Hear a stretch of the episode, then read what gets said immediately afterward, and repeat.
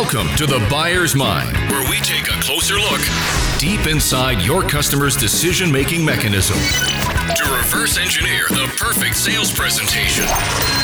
Now, please welcome your host, Jeff Shore. Well, welcome everyone once again to the Buyer's Mind. I am your host, Jeff Shore, and we have a special episode today. We are going to interview three sales leaders who are all award winning, and I mean award winning like on a national level.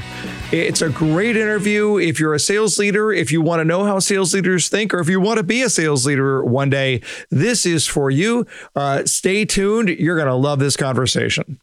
Well, I'm absolutely thrilled to have three really sharp thinkers uh, in the area of sales management. And, you know, we talk about sales managers being good and accomplished and all this stuff, but how about award winning? The three people we're going to talk to today are, in fact, award winning. Uh, they are um, recipients of the Gold Award uh, from the National Association of Home Builders at the Nationals uh, show, and uh, very, very good at what they do. Three very, very smart people. Uh, we have uh, with us today uh, from uh, Colorado, Lisa Poncher, from uh, Texas, Chris Hartley, and from Missouri, we have Jodi Palin. So, uh, welcome. So glad to have you with us, and welcome to the Buyer's Mind, everybody. How you doing? Doing great. great. Thanks for having us. Doing great, Jeff. Thanks let's have some fun. Uh, we're we're just going to chat a little bit about sales management. We'll have a, a, casual conversation and figure out, out a little bit about this thing that we call sales management. Uh, the three uh, that I have on the phone are all in the home building industry. If you're listening from a different industry, I think you'll still enjoy this very very much. So let's just dive right in. Uh, first question for the panel: uh, Tell us about the toughest part or parts of your job. What is it that makes your job particularly challenging? I'll, I'll go ahead and jump in on that one. Sure. The most difficult thing about being a sales manager and a sales coach is not forgetting that your number one job is to support your team and to be a coach. My toughest obstacle is getting stuck in the office too much, uh, being included in too many emails, forgetting that my number one priority is to support the people in the field and that a strong sales leader is not uh, something to be had if you're sitting behind your desk the whole time. Chris Hartley, why do you think that is? Why is it so difficult? I mean, it, it's it, we look at it and we think that that should be a blinding flash of the obvious, and yet for so many managers, from I would dare say most managers, that's a really really difficult thing to accomplish.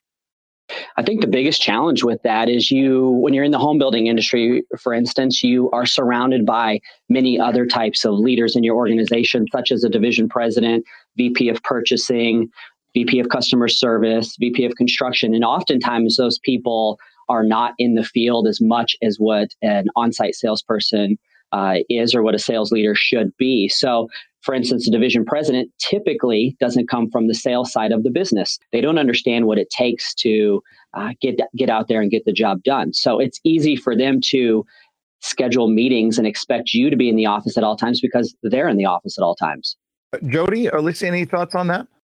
Yeah, I definitely agree with Chris. Uh, getting out in the field is so important, and you can't forget that the salespeople are the ones that are counting on you in in their daily lives, and you you do need to have that face to face with them all the time. Uh, I think for me, the biggest challenge is wearing so many different hats and doing having so many different tasks and roles and working interdepartmentally that um, I struggle with sometimes doing everything, uh, you know, 110%. And so sometimes I'm a little hard on myself as a leader, just trying to get everything done the way I want it done and, uh, you know, get over the perfectionism. Anything else that makes the job particularly difficult? I think, Jeff, from my perspective as a sales um, leader and coach, what's really important is we may not be able to be out in the field all the time, but making the time out in the field as impactful as possible. It's easy to get out on site and be with our people and start solving problems instead of coaching and I think it's really important that as sales leaders and coaches that we really have identified purpose when we get out there it's easy to get derailed. Uh, what's the best part of the job? Oh, watching your team be successful and mm-hmm. grow and get better, and their growth and results are um, a reflection of your efforts and hard work. So when you see them succeed, you succeed. Mm-hmm. Mm-hmm. Yeah. Absolutely. When we've trained on a certain topic at a sales rally and then we've practiced it and then they resulted in a sale and they tell us about it and say, that worked, that really worked. That's just, that's absolutely the most rewarding thing we could ever mm-hmm. have. Now, along those lines, though, we always love it when we see salespeople who are performing at a very high level, when they're doing the things we want them to do. And uh, we always take a certain sense of pride in that. But I'd like to hear from the, each of you on this. What specifically drives you crazy when you see a salesperson doing something that you would rather not see? What is that? What what what does a salesperson do that drives you a little nuts? For for me, I would say in general, it's just being lazy. You know, we have expectations as sales leaders that we've hired the best of the best, and we, you know, the three of us all truly believe we have the best people on our teams that we have. But when we see habits happen that are not in the training or in the beliefs that we have, whether that be inputting customers into your CRM, whether it be doing effective follow up or just responding to an email in a timely fashion. It's things like that because we as leaders hold ourselves to such a, such a high standard that when we don't get it in return, I know for me personally, I get really disappointed and, and really just frustrated, uh, not only at them, but at myself, uh, because I look at it and I say, okay, where, where did I take this or what expectation did I miss giving to my people that they thought that that was okay? Jodi, Elise? Yeah, d- uh, definitely the lack of the CRM usage and follow up makes me crazy uh, mm-hmm. when I jump into our CRM and see that, you know, they haven't done anything with it in a while. And, uh, just it, it, makes us crazy because we are we're teaching them things and we're trying to have them succeed and it's really just going to benefit them uh, and us all together as a team and so when they don't try that that kind of thing that's when um, it does get frustrating and you you just kind of bang your head against the wall wondering mm-hmm. you know where did I go wrong so sure.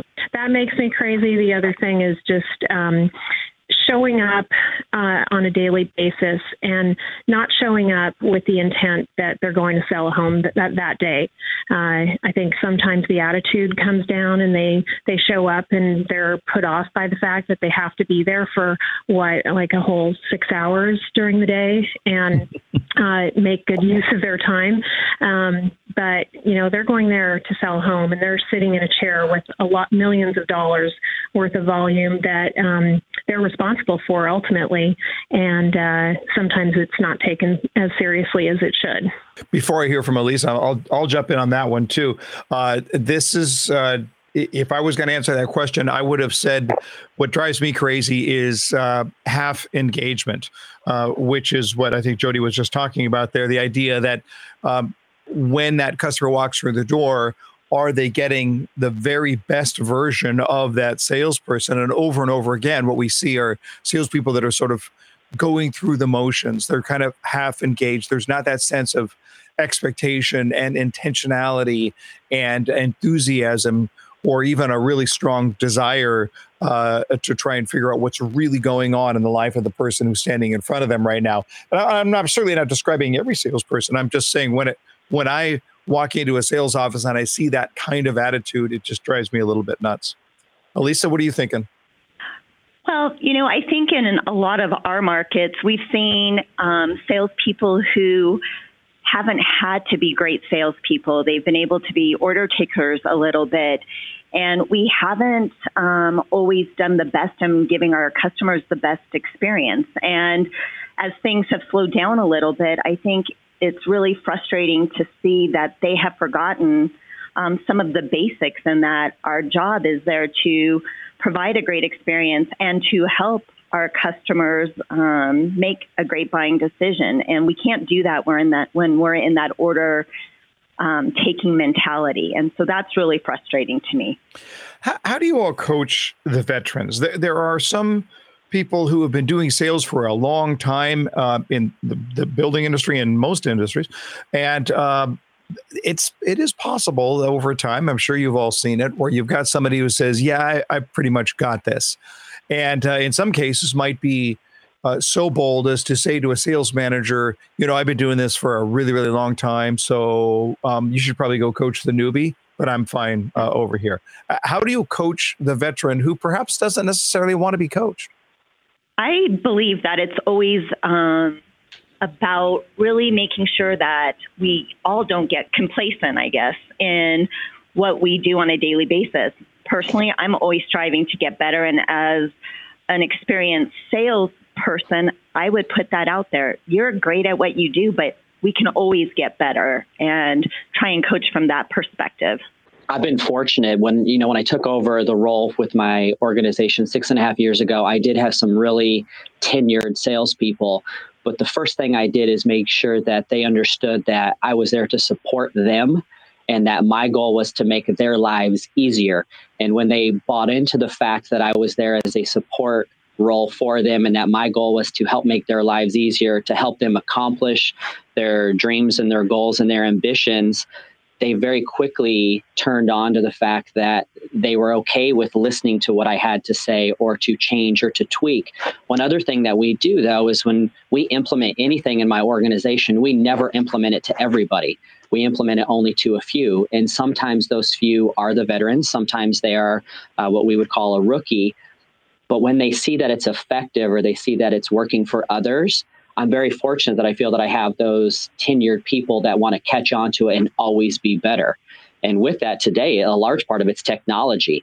And when you oftentimes you say tenured salespeople, not to put a, a stereotype to this, but oftentimes we think of salespeople that have been doing this a long time or, or people in the later part of their careers, which oftentimes is a fear that technology won't be something that they gravitate to there's that old saying that technology won't replace the salesperson, but the salesperson that utilizes the technology will replace the one that doesn't. I've been saying that quote for six and a half years here because we are very big believers in technology, and all of my veterans have very quickly caught on to it and, and embraced it, and oftentimes are leading the charge. But, but what do you do when they don't? All right, sometimes they don't. I I, I, I love what you're saying there, and I, I I'm not going to disagree that it's it's a valid point. But sometimes you have salespeople that just they don't want to do it. They they just like, no, I've got this down. So you know, there's been a, there's been a few instances where that's actually happened, and so what I'll do is is I'll sit down with them and try to understand where they're coming from. You know, sitting down with them and saying, okay, help me understand why you don't think that what we're trying to implement is actually going to be effective and and talking to them and, and understanding their methods or believing and, and why they don't want to do something has been very effective because oftentimes it'll bring up some objections on some things that were really going to help me further down the way that I myself didn't even see. You know, they they've been through what they say, they've been through it all. They've seen it all, they've been successful, they know it works. But th- they also understand that the times are changing and buyers today are far different uh, today than what they were two years ago. So mm-hmm. understanding why they are uh, not wanting to do something has really hel- helped us have a very honest conversation with each other to say, look, um, let's give it a shot. And if, you know, after you give it a shot, because I'm asking for your respect as your leader to, to do me a favor and, and humor me, if nothing else, try it. And if it still doesn't work, then let's talk through it from there. And been very fortunate that it has always worked. Um, or maybe I'm just lucky enough to have enough people on my team that humor me into, into doing what they're you know asked to do. I Just going to say, I mean, Chris touched upon the respect and. I think if you have the respect of your team, they're going to work towards trying to do things for you. Um, but I also think we have to recognize the individual salesperson's strengths, and all those strengths are different. Um, just coming from a, a, teaching background, you know, you have to see how they learn, and everyone learns on in a different way, and everyone has different strengths. I, I have salespeople that are great with numbers and very analytical and data driven, and then I have salespeople who are just excellent at marketing. So I try and draw into their strengths and teach each other on the team. And I find that they when they actually see that they're making a difference and they're they're training and doing some cross peer training with one another that's when they let go of their um, their attitudes and and see that they're they're actually making a difference. So it, it it takes a while to do that but we've worked on that for a few years and i'm seeing the the um, veterans kind of let go of their their um, superior mindset but you you bring up an interesting point, and that is that every salesperson is different. Some are really really strong in one area, weak in another. uh, we, we get into this idea that we want our salespeople to be great at everything, which is really, uh, uh, quite frankly, yeah. contradictory to human nature. So, so what do you do? I mean, on the one hand, you, you know, you don't want to slacken your standards and and give people passes. On the other hand, uh, there are salespeople who you know, they might be really good at the sales side, not so good at the administrative side, but administration is still a part of the job. So, how do you adjust your management style uh, according to that salesperson, or do you? Well, with a lot of patience. so you you have to have patience, and I I don't know. I mean, sometimes I let things go, and uh, if they're still succeeding and they're still selling, maybe I let the admin go a little bit. Um, I still feel like you have to hold everyone accountable, but sometimes it, it, the more you encourage and capitalize on their individual strengths, I think the other things fall into place a little naturally after that. I agree with that. I also think, Jeff, um, and you're a proponent of this as well, that it's really important to have those one on one times away from the sales office with your sales team where you're really sitting down and getting to know each person and what motivates them and what's important to them and always doing those depositive deposits in their mental bank. So when you do have to have those tough conversations and ask something of them that's maybe not as pleasant or something that they love to do, um, they feel somewhat of a commitment to you as well. Uh, what about newbies? When you're when you've got somebody who's new to the team and and maybe new to the industry, this this might be early on in their sales career. What advice do you give early on to make sure that they're that they're pointed in the right direction? Well, I think that, in fact, that's funny you mention it because I was just uh, interviewing someone today who's a potential candidate and a newbie. And we discussed all the resources that we offer and the training we provide and they just have to embrace that. They have to embrace it and take it on and work hard and keep trying and not give up and then the you know the sales will come from that if they really take it seriously and take it as their their new career, their newfound career. So I think they just have to they just have to work really hard with uh, what we have to offer them, which is a lot. I've always loved working with newbies who haven't been in the industry because they don't come in with um, bad habits and baggage and set in their ways of doing things, and they're almost always so incredibly open to learning and wanting to be successful that we really have an opportunity to coach them into being the type of salespeople we want on our team. Yeah, with my organization, you know, I've been in charge for six and a half years. Although I started with some salespeople, uh, I started with six salespeople. Three of those people are still here. In the six and a half years I've been here, uh, I've only hired two people with experience. I'm actually a huge believer in hiring what we call a junior sales manager or people that have no experience whatsoever in the industry that want to get in. So I hire for attitude. I hire for goals and dreams and aspirations to make their lives and their families' lives better.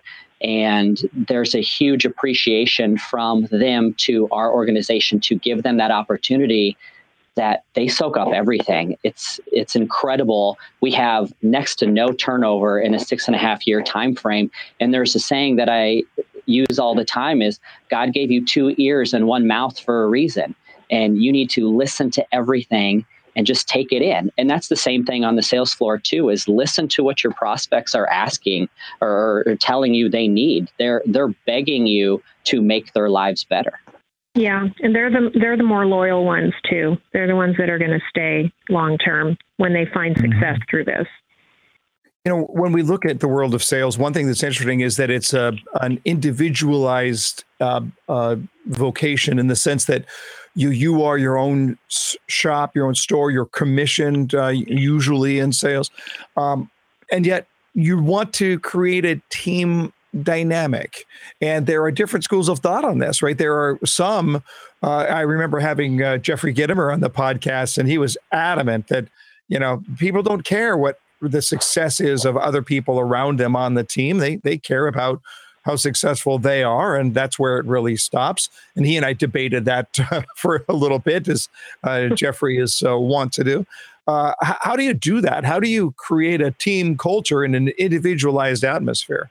For, for me, it starts with sales rallies and coming together and every time we meet, they, they want to leave excited and feel like they're a team. That's my main goal is to make sure that they come together not as individuals and leave as individually successful salespeople, but leave feeling as a part of something big.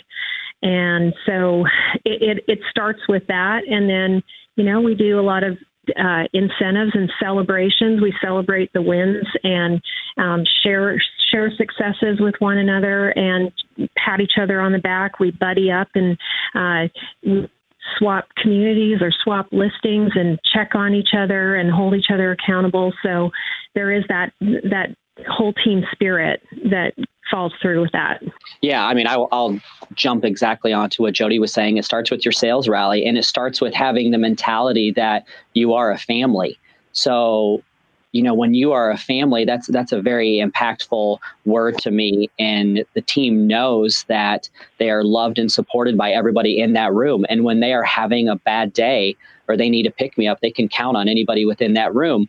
But you don't just you don't just use the word we're a family and expect things to happen. You have to truly create the atmosphere that you care about each other. And we were able to accomplish that about a year and a half ago. We had a really unique sales rally where we had everybody within the sales organization put up on a board in our sales meeting room where we it was it was titled dreams goals and ambitions. And they each stood up and put a picture of something that they wanted to accomplish for the year and a goal that they had or a dream or an aspiration. And it was very heartfelt and very meaningful for the entire team and a lot of people had a lot of tears in that room. And when you got to break down the barriers of saying, okay, I'm a salesperson, I'm the number one person in this room, I have an ego, whatever it may be, things that come along with being a salesperson because we are different people in, in general, when they could break down those barriers and see that we all have uh, a reason behind what we're doing. But if we can all support each other in getting there, we can have so much more fun along the way and be supportive. Because there are times when you are sitting in your sales office alone and things aren't going well where you can get pretty depressed and you can get a pretty dark spot and you need the love and support of your team to get you out of that.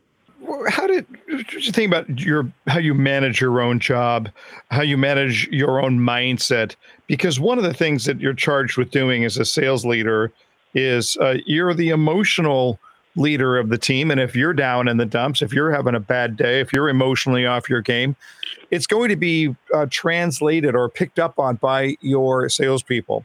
So, what do you do to stay in the mental groove?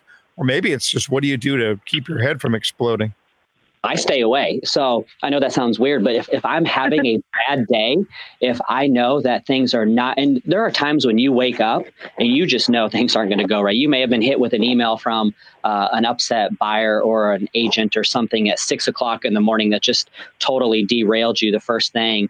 If I know I'm going to have one of those days, I will let my team know I'm going to be having a Starbucks day. And I go to Starbucks and I drink way too much coffee and I sit in front of my computer and I just get through some emails and I get through some of the mundane work that needs to be done as a sales leader because I don't want to pollute the environment of my team at all.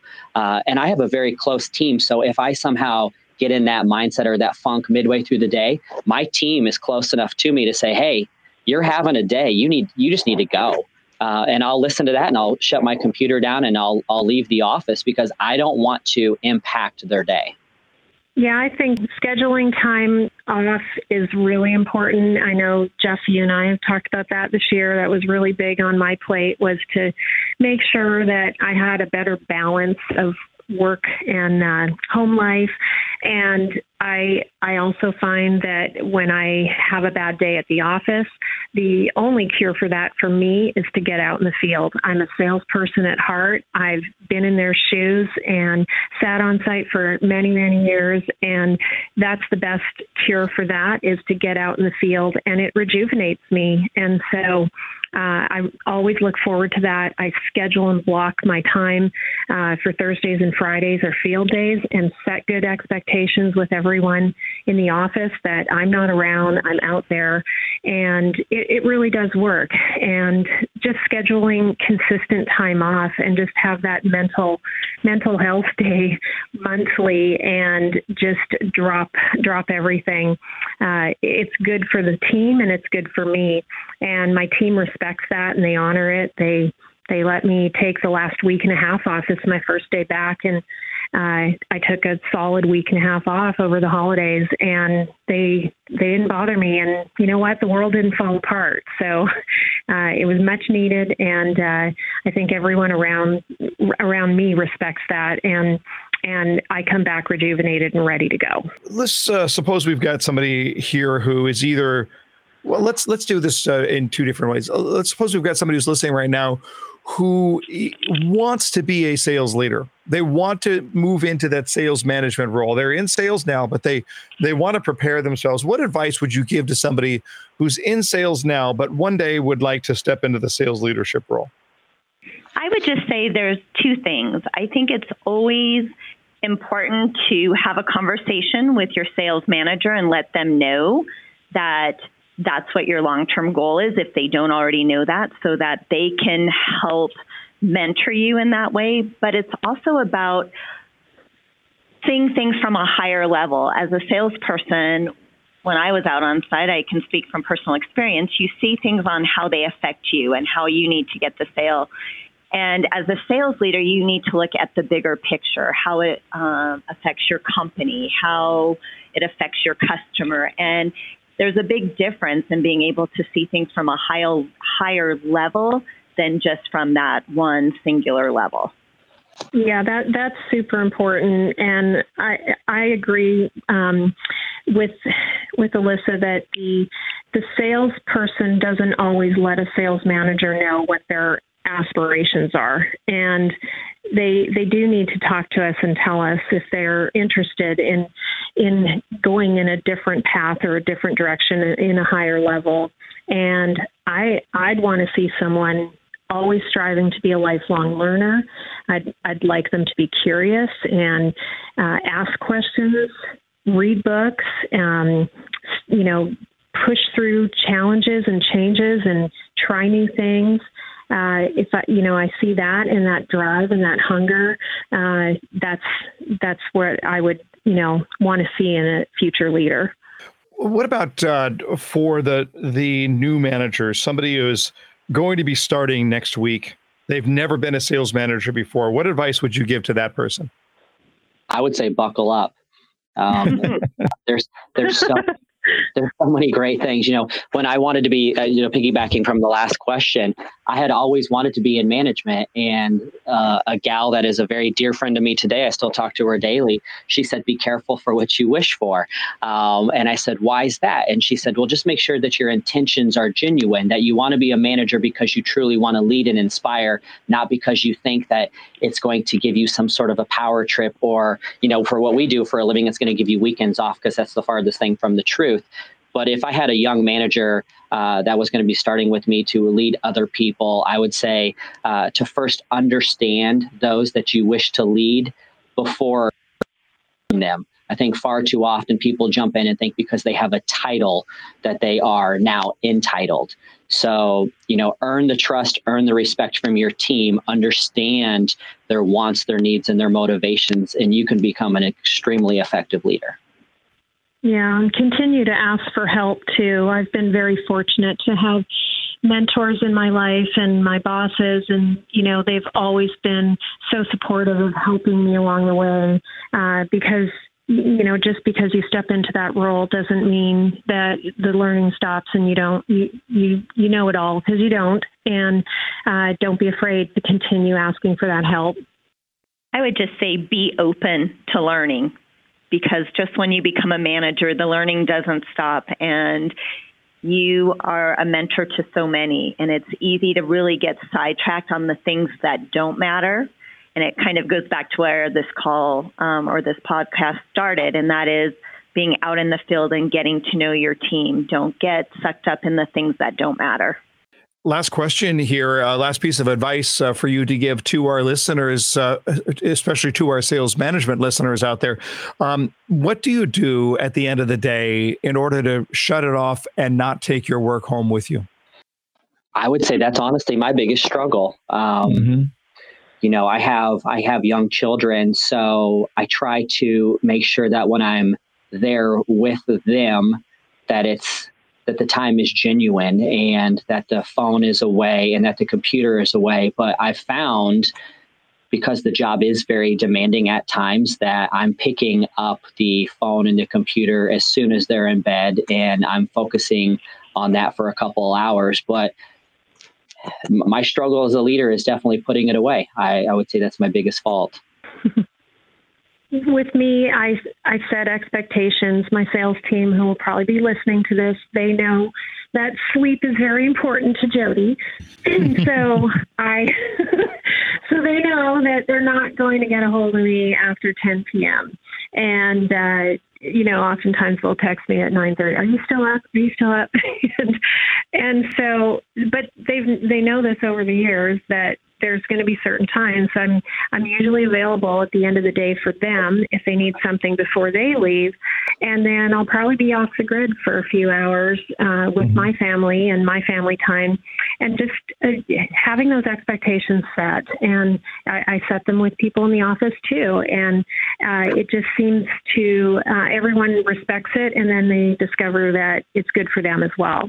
So uh, but they know that if it comes to making a sale, I'm always going to be there for them, uh, day or night, uh, with some limitations, of course, for Jodi's sleep.